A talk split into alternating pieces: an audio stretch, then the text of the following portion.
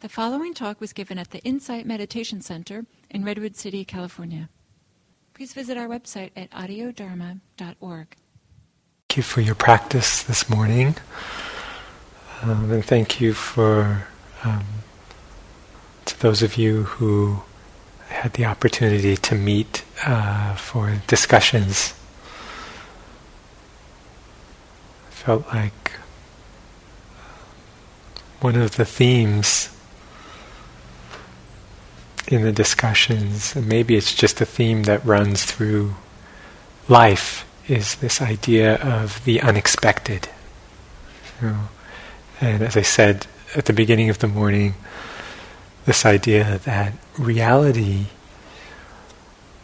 often presents itself, reality often pre- presents itself in the form of the unexpected. And a big part of our practice is developing the capacity, the ability to meet what is unexpected, to meet what arises that may be um, not only unexpected but unwanted,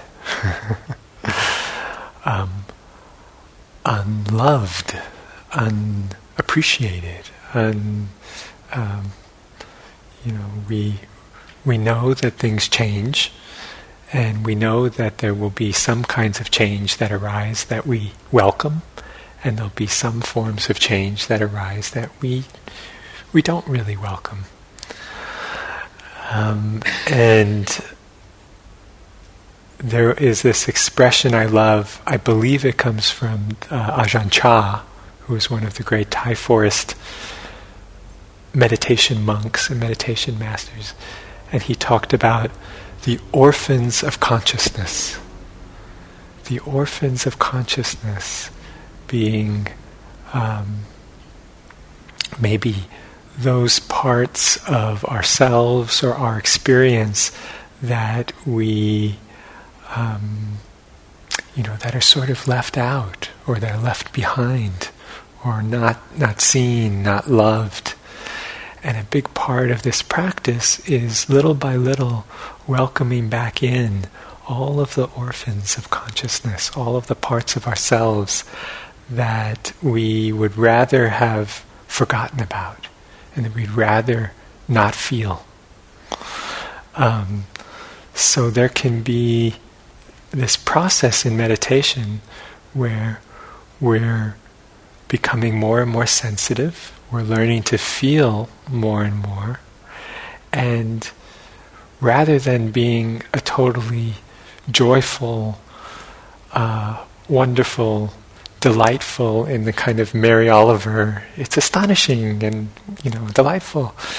It's actually, hang on, I'm, I'm doing more and more meditation and I'm feeling worse and worse.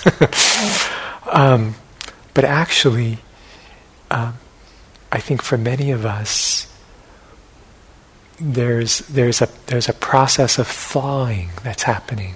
You know, when something has been frozen for whatever reason, you know, there's there's always a payoff to that that that fro- frozenness. Um, I was telling someone that last year I had a little accident and walked into something very hard and um, unforgiving, and I broke my foot in a few places. And almost immediately, um, I got a bucket, or actually, my kids got it, a bucket of ice. And I just plunged my foot into this ice, and it was like, ah. You know, in a, in a way, I, basically, I, I don't like the cold and I avoid that kind of thing. I don't take ice baths or anything.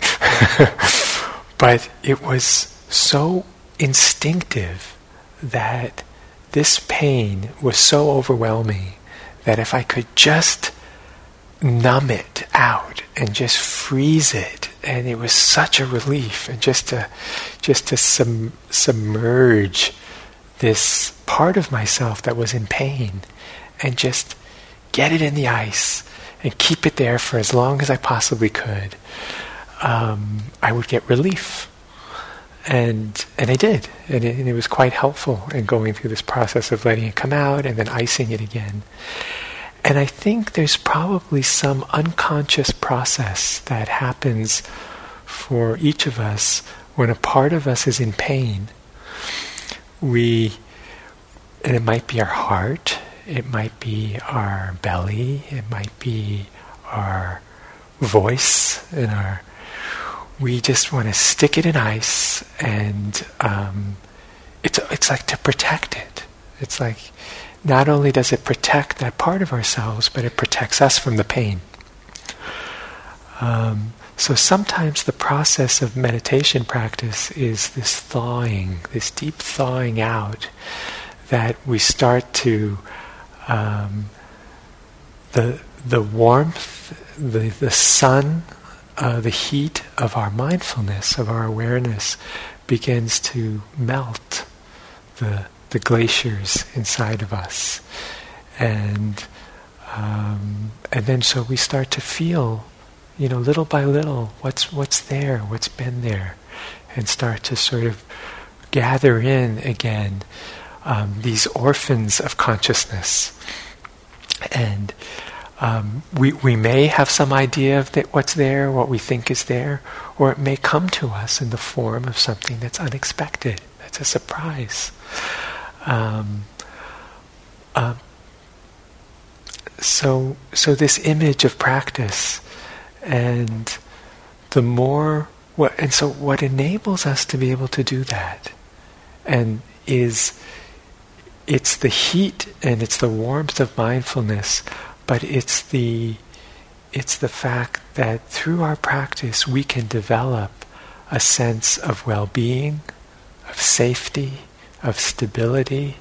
They won't fe- we won't feel like that all the time, but the more we can sort of uh, grow this container that can uh, um,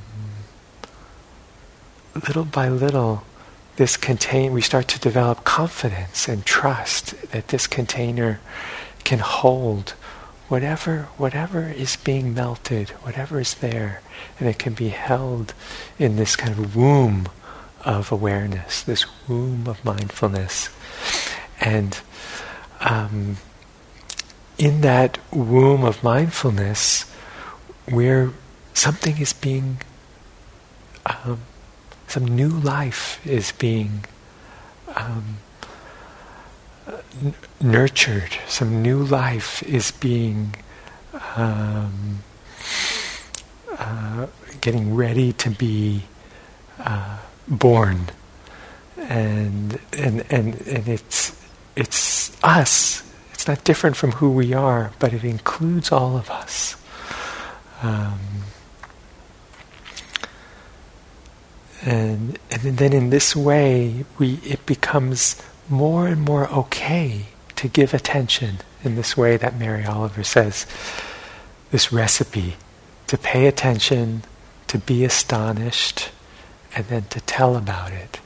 And when, when the mind and the heart feel safe, feels this sense of well-being and ease, we can let this heat, this warmth of awareness just permeate all of us, go through all of our being, and and melt all of these places that might be that might be frozen and cut off. Um,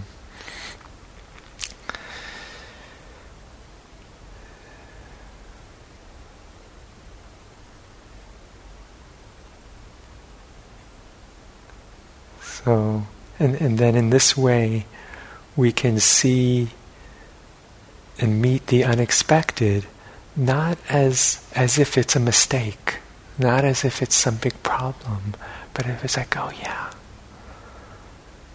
I wasn't expecting this, but you know, it's like right on time. This is the Dharma. This is the nature of things.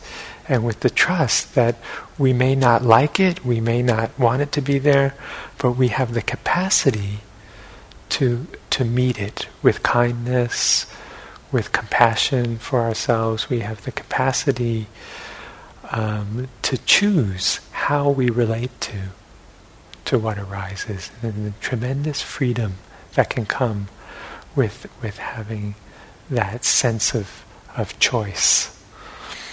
So, um, yes, thank you very much. Thank you for your practice.